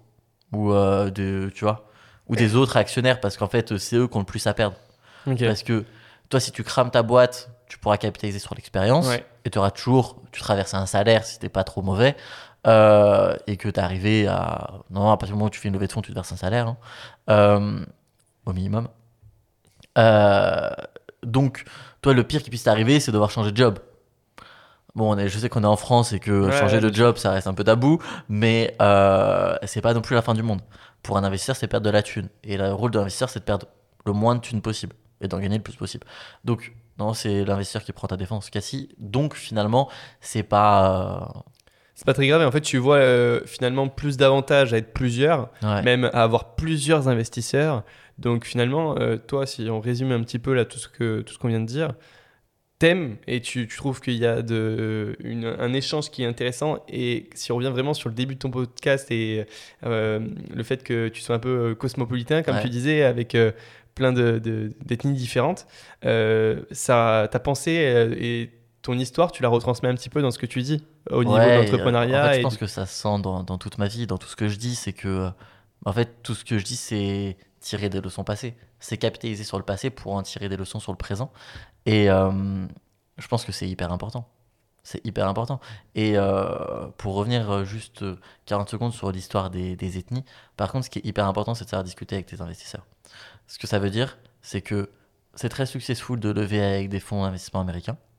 Mais si tu n'as pas l'intention d'aller aux États-Unis, et que en plus tu n'es jamais allé aux États-Unis, et qu'en plus tu sais pas parler anglais, et qu'en plus euh, euh, tu comprends pas la culture américaine, même si tu arrives à lever sur le plus grand des hasards avec eux, c'est la pire des idées du monde. Parce qu'en fait, tu vas pas comprendre leurs attentes, ils vont pas comprendre ta manière d'entreprendre, ça va pas fitter. Ça va pas fitter. Si tu lèves avec euh, des Américains, c'est que tu connais cette culture, que tu connais leurs euh, attentes sur la prise de risque, etc. Euh, être Toi, donc, tu- entrepreneur tu- tu aux US et être faut- entrepreneur en France, il y a un gap énorme. hein. faut cibler la personne à la- sur laquelle tu. tu... Ton investisseur, ça doit presque être, c'est pas ton pote, mais ça doit être quelqu'un avec qui tu peux taffer. Ok. Parce que tu vas taffer avec lui. Tu vois, tu vas faire des réunions de board, euh, tu vas lui faire des.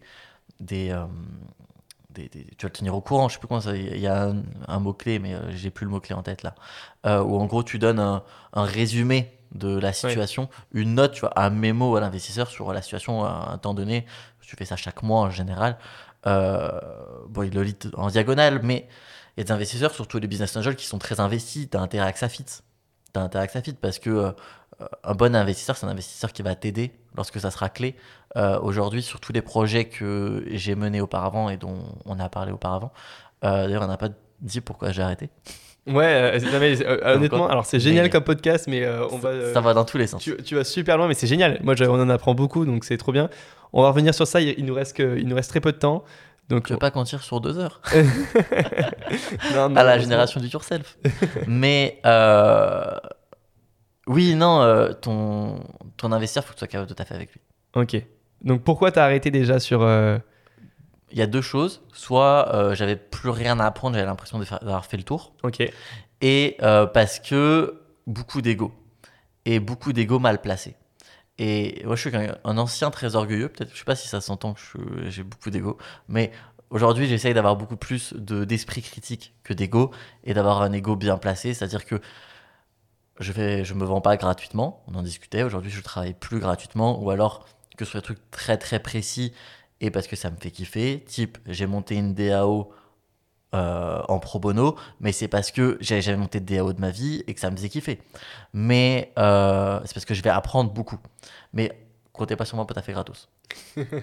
euh, comptez plus sur moi pour travailler gratos. Parce qu'avant, je l'ai fait pendant très longtemps, très gratuitement. Et j'ai appris énormément. Mais le problème, c'est que ça diminue ta valeur sur le marché. Ouais, et là, tu as une valeur ajoutée aujourd'hui qui voilà. et je, peux pas te permettre. Je veux la valoriser. Voilà. Je veux la valoriser pour pouvoir capitaliser dessus à côté. Ok. Tu vois. Euh, mais donc, beaucoup d'ego, et au bout d'un moment, j'avais besoin d'un renouveau, beaucoup, j'avais beaucoup travaillé, j'avais besoin de souffler, et j'ai lancé pas mal de trucs, j'ai insufflé pas mal de trucs, j'avais aussi envie de voir ça pouvait tourner sans moi, et je suis pas un fanat du pouvoir. J'aime la reconnaissance, ça c'est sûr. Par contre, euh, avoir du pouvoir pour du pouvoir, j'en ai rien à faire. Mais rien à faire. Avoir un titre pour ne rien faire de ce titre, ça m'intéresse pas. Par contre, avoir un titre qui me donne de la légitimité pour faire changer les choses, là, ça devient pertinent. Là, on peut commencer à discuter.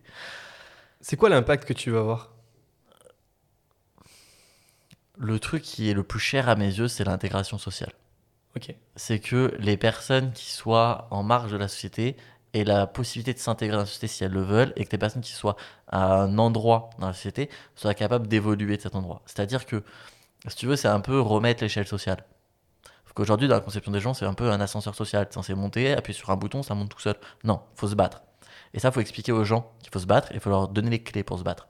Justement, en train de discuter, je ne veux pas dire que c'est fait parce que c'est loin d'être fait, pour créer un réseau de mentors sur euh, ce sujet-ci. Où en gros, les personnes qui veulent se battre euh, soient mentorées par des personnes qui, qui ont les codes pour leur aider à se battre dans la bonne direction.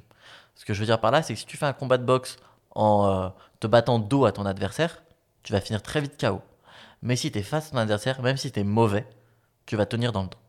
L'objectif, c'est d'en plus avoir la bonne stratégie pour tenir dans le temps. Et c'est ça en fait qui fait. Euh, mais tu le retrouves de partout. Tu le retrouves dans l'entrepreneuriat.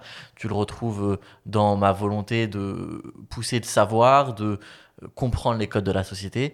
Et c'est ça qui me drive le plus. C'est aider les gens à avancer dans la société autant que moi j'ai pu avancer. Et en plus, de manière très euh, personnelle, ça m'aide aussi à avancer. Parce que ça m'aide à comprendre les codes, ça m'aide à challenger ma vision du monde. Et il euh, n'y a pas autant de vision du monde qu'il y a de culture, mais presque, voire plus. Parce que même en France, tu as la culture française et entre la personne qui gagne 1300 euros par mois et la personne qui gagne 10K par mois, il y a un gap. Il y a un gap qui est énorme. Euh, et, ça, c'est important de l'avoir en tête. C'est ça ton impact, c'est ça ce que tu veux arriver à transmettre à travers toutes les activités que tu mènes, toutes les associations pour lesquelles tu travailles, etc. Enfin... Et donc, ce pourquoi on avait parlé de ça, c'est qu'aujourd'hui, dans les organisations dans lesquelles j'étais, je le suis toujours, mais en advisor. Ce que ça veut dire, c'est que je gère pas du tout l'opérationnel, je gère pas du tout la stratégie. Par contre, dès qu'il y a un problème, dès qu'il y a une, euh, un besoin d'information, dès qu'il y a besoin d'un contact, ils m'appellent. Ils le savent. Si je réponds pas, vous m'envoyez un WhatsApp, euh, je réponds euh, hmm. en général assez rapidement. Si c'est un truc très simple, très court, si c'est un peu plus compliqué, on s'organise un call ou un hmm. café ou un truc. Mais c'est important pour moi de rester et d'aider. Et c'est un peu aussi le rôle d'un investisseur. Le rôle d'un investisseur, c'est pas d'être là et de faire chier l'entrepreneur. L'entrepreneur, il a sa vision et tu as mis de la thune pour sa vision. Par contre, toi, ton rôle, c'est d'aider l'entrepreneur. Donc l'entrepreneur, quand là, il a une problématique, quand il a, je sais pas, un enjeu, il a, je sais pas, il, a fait une plateforme, il n'arrive pas à avoir un, fournisseur de solutions. Le rôle de l'actionnaire, c'est de lui faire l'intro auprès du fournisseur. Parce que lui, son job, c'est d'avoir un réseau, d'avoir de l'influence. Donc aujourd'hui, c'est ça la mission d'un investisseur. Et donc, tu as plusieurs stades d'investissement pour revenir à ta question de départ, c'est de reboucler un peu. Tu as le pré-site, c'est l'idée. Le site, c'est un, MVP. Donc, c'est euh, Minimal Valuable Product. C'est le produit euh, minimum. C'est souvent euh, un petit truc fait en no-code ou vraiment une ébauche de solution. Ça, ça sert à tester le marché. En gros, tu fais ton MVP, tu, le, tu lances la commercialisation sur un petit pool de consommateurs qui correspondent à ton cœur de cible. Tu vois leur réaction. Si tu arrives à avoir une traction tu fais des KPI, tu fais des KPI, tu vois les investisseurs, et tu leur dis voilà, j'ai fait ça en trois mois. Vous me donnez temps, ben, j'ai besoin de temps pour développer un truc qui tourne bien, lancer la commercialisation avec du market et tout, euh, pour atteindre ça comme objectif. Donc vous mettez de la thune, dans cinq ans j'ai ça. Là l'investisseur s'il y croit, il met de l'argent. Ça c'est la logique SID. C'est rien en général, c'est tu as besoin d'accélérer ta commercialisation.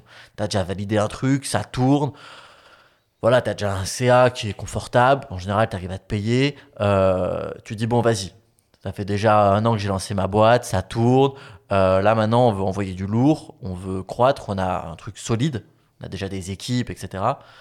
On va embaucher, on va faire du ad, si tu as une plateforme SaaS par exemple, donc euh, donne-moi de l'argent et on va augmenter. C'est aussi pour innover de temps en temps? C'est pour trouver des solutions d'innovation où euh, tu sais que. Bah, en série en général, tu es encore très focus. Faut que tu sois encore focus sur ton truc. Si. Euh, mais ça, c'est vraiment euh, une vision de l'entrepreneuriat. C'est qu'en fait, si tu entreprends en étant très défocus et en ayant plein d'objectifs à atteindre en même temps, en fait, tu vas patauger. Tu vas patauger, tu vas patauger, tu vas pas avancer. Alors que si tu entreprends en ayant une vision, ta vision c'est atteindre ça, c'est résoudre ce problème. Pour résoudre ce problème, tu vas faire ça.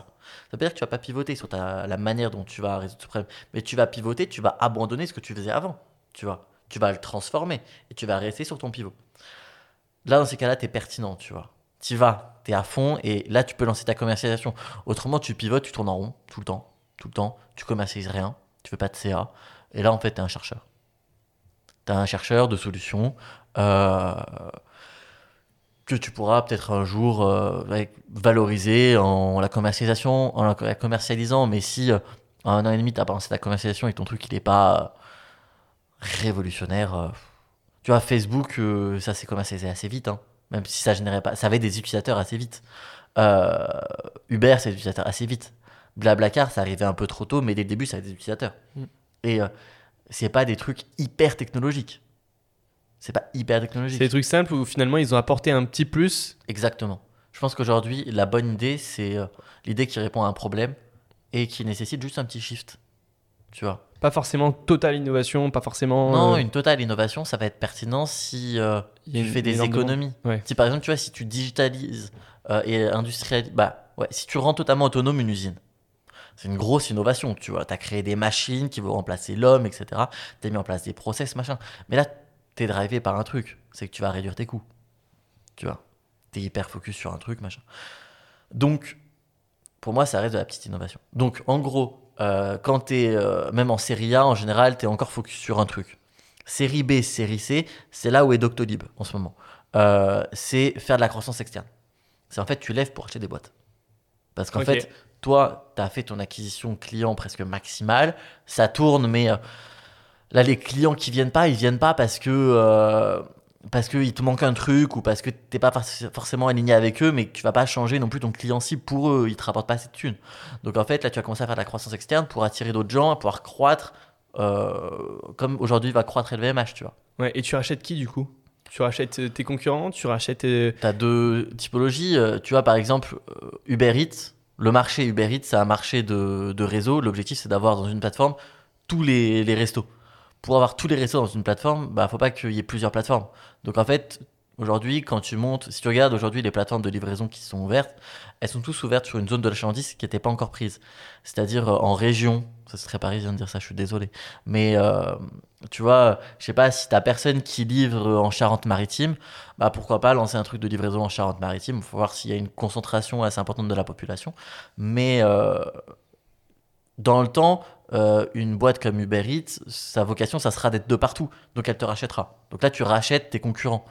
Euh, pour agrandir finalement ton, ton, cercle de clients à toi. C'est ça. Et euh, j'imagine diminuer tes, euh, tes, tes, coûts, augmenter tes marges. Enfin bref, il y a tout un calcul à faire par rapport à ça, mais qui est intéressant. Et tu rachètes aussi d'autres personnes dans. Bah, tu rachètes aussi les gens qui font un, truc annexe. Ok. qui est complémentaire à ton activité. Ouais.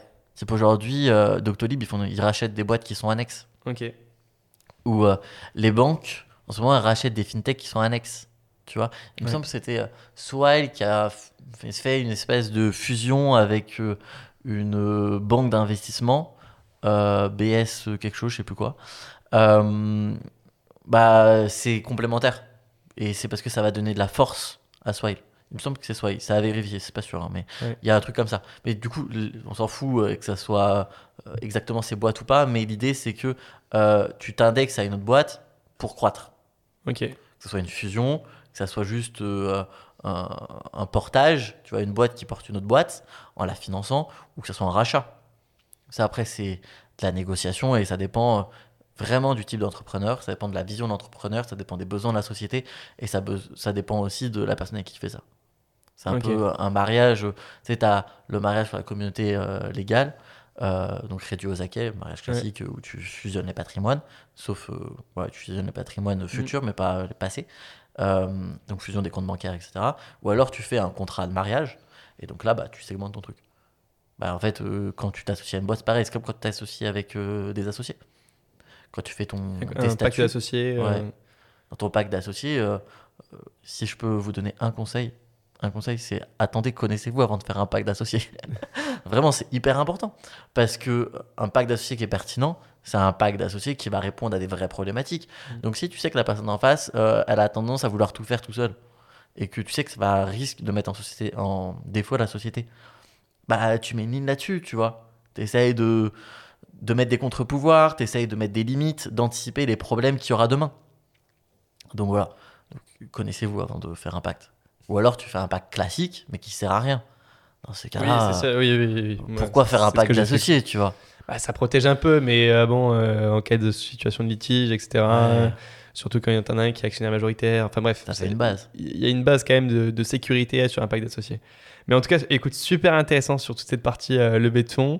Est-ce que tu aurais un conseil à donner à un jeune entrepreneur qui a envie de se lancer aujourd'hui, qui le Arthur de il y a 3 ans, 4 ans, qui a envie de se lancer dans c'est une question qui est compliquée parce que je suis très content de mon parcours, même si c'est paradoxal parce qu'il y a eu des très gros hauts et des très gros bas. Euh, mais je suis quand même très content de ce que j'ai fait. Euh, et c'est loin d'être terminé, surtout. Mais s'il y a un conseil, c'est allez-y. Juste, why not? Vraiment, why not? Euh, Allez-y, testez. T'as une idée de boîte, monte ta solution, développe la solution, teste-la sur ton marché. Si c'est bien, vas-y, fais des statuts, formalise le truc euh, et créant une, société. Mais si tu as un projet, teste. Teste, on s'en fout. Tu veux organiser un truc, organise. Tu veux apprendre un truc, organise un event, tu vas apprendre. Tu vois. Je sais pas, tu te dis, euh, vas-y, euh, j'ai envie de me former sur le venture capital. Qu'est-ce que c'est le venture capital? Comment ça fonctionne? Et tu as deux, trois potes qui ont la même envie. Tu organises une conférence, tu fais une table ronde avec trois investisseurs trois investisseurs hyper différents. Tu fais un VC classique, un business angel et un CVC, donc un corporate VC. Voilà, t'apprends. Et, euh, et tu fonces, fonces. Mais prends le temps de réfléchir. Ah, ok. C'est-à-dire sans se poser de questions? Non, on est d'accord. c'est ce que je disais tout à l'heure. La vie, c'est, je pense, l'entrepreneuriat, c'est, euh, c'est comme quand tu veux te sortir de la misère. C'est un mélange subtil entre stratégie et sauvagerie. En gros, tu réfléchis à ce que tu fais et après tu te bats de toutes tes forces pour l'atteindre. Mais en suivant ta strate. Parce que si tu te bats de toutes tes forces, t'es un animal, t'es sauvage. Un animal, ça avance pas, ça reste dans sa situation initiale. Le propre de l'homme, c'est de pouvoir évoluer. Donc en fait, euh, il faut avoir de la stratégie pour avancer. Mais si tu as juste de la stratégie, bah, tu stagnes aussi parce qu'en fait, tu n'avances pas. Parce que tu réfléchis, tu réfléchis, tu réfléchis. Ça m'arrive de croiser des entrepreneurs qui me disent Ouais, en ce moment, j'avance pas, je comprends pas. Je me dis Qu'est-ce que tu fais de ton quotidien? Ils me disent ah, Je réfléchis. bah, écoute, si tu réfléchis, t'attends pas de pas avancer. Mais c'est important de réfléchir. Mm. Mais il y a un temps pour tout, tu vois. Euh, réfléchis, puis teste. Mm. Tu vois Puis à un moment euh, donné, il n'y a, que le marché qui peut répondre à certaines Exactement. questions. Euh, tu as beau parler avec 50 personnes, y réfléchir pendant 2 heures, tu peux y réfléchir pendant 20 heures, même 200 heures. Ça ne servira potentiellement à rien tant que tu n'as pas testé. Et c'est là que tu auras les réponses à tes questions. Et tu vois, il y, a pas mal de gens qui me parlaient de la stratégie du lean, lean management. Tu sais, c'est le fait de d'itérer pas mal et tout. Et en fait, souvent, les gens qui te parlent de ça, c'est parce qu'ils se cachent derrière ça. Derrière ça. Parce qu'en gros, leur truc, c'est bah, vu que je fais du lean, moi je réfléchis, attends, je brainstorm et tout. Non, dans le lean, c'est t'as une petite idée, tu la testes à fond. Puis après, tu vois ce que ça a donné. Tu prends euh, vas-y, 10 minutes pour faire une analyse. Mais en fait, c'est hyper simple. Hein. C'est t'as une stratégie, tu fais des KPI, tu mets en place ta stratégie, tu regardes l'évolution de tes KPI et tu continues et tu continues. Et puis, tu as juste un peu ta stratégie, mais un tout petit peu, un tout petit peu, pour trouver la bonne combinaison. Mais ça, en fait, c'est comprendre le marché et comprendre les règles. C'est juste une autre manière de dire, de comprendre l'univers dans lequel tu évolues et mettre en place la meilleure stratégie compte tenu de l'univers dans lequel tu évolues. Mais c'est tout. Ok. Et Super. je pense qu'aujourd'hui, euh, ce qui compte, c'est d'y aller. C'est juste de foncer tu fonces, t'essayes, t'essayes, et tu réessayes. Et puis au pire, si tu te foires, bah, tu te foires, mais t'auras appris, donc on s'en fout. Euh. Génial. Super inspirant en tout cas. Merci en tout cas Arthur pour, euh, pour le podcast. Est-ce qu'on peut euh, te contacter quelque part sur LinkedIn, j'imagine? LinkedIn à 1000%. Allez. Vous pouvez tous m'écrire sur LinkedIn tant que vous ne faites pas de proposition commerciale. aujourd'hui, peut-être que quand vous écouterez ça, mon profil aura évolué, mais aujourd'hui, mon profil est, est très vague, volontairement. En fait, l'objectif, c'est que, à part, tu vois, dans les trucs que j'ai épinglés dans les articles, tu sais pas ce que je fais. C'est-à-dire que je ne suis pas ciblable par le marketing. J'ai jamais de message de pub. Ou alors, c'est des, des, chasseurs de tête. Mais à part ça, j'ai pas. Et l'avantage, c'est qu'au moins, je me fais pas spammer de fou. Donc, en général, je vous réponds sur LinkedIn. Donc, vous pouvez m'écrire sur LinkedIn. Arthur Derdorian. Arthur Derdorian. Allez, D -R -D -R -I -A -N. Nickel, parfait. Et si tu veux, je suis curieux. On peut se mettre un mot-clé. Les gens qui nous écrivent et qui nous disent, je sais pas, café, c'est que vous êtes allé jusqu'ici. Ça fait quoi 1h30. 1h30, 1h30, c'est pas mal 1h30 déjà. Donc café sous, euh, sous le podcast euh, Ouais, café sous en commentaire ou, euh, sur LinkedIn directement. Ou en, message privé. Et ça lancera la discussion. Voilà. Autour d'un café. Parfait. C'est une bonne idée ça. c'est une bonne idée. Les trois premiers qui m'écrivent café en comment, sur LinkedIn, je leur offre un café sur Paris. Génial, parfait. Moi, je vais le faire direct. Merci Arthur. Avec plaisir. Je vous remercie d'avoir écouté Jeune Entrepreneur jusqu'à la fin. Si le podcast vous a plu et que vous voulez le soutenir, n'hésitez pas à le partager à la personne à qui vous avez pensé en l'écoutant. Et surtout à mettre 5 étoiles, ça me ferait extrêmement plaisir. On se retrouve la semaine prochaine, même heure, même endroit. Salut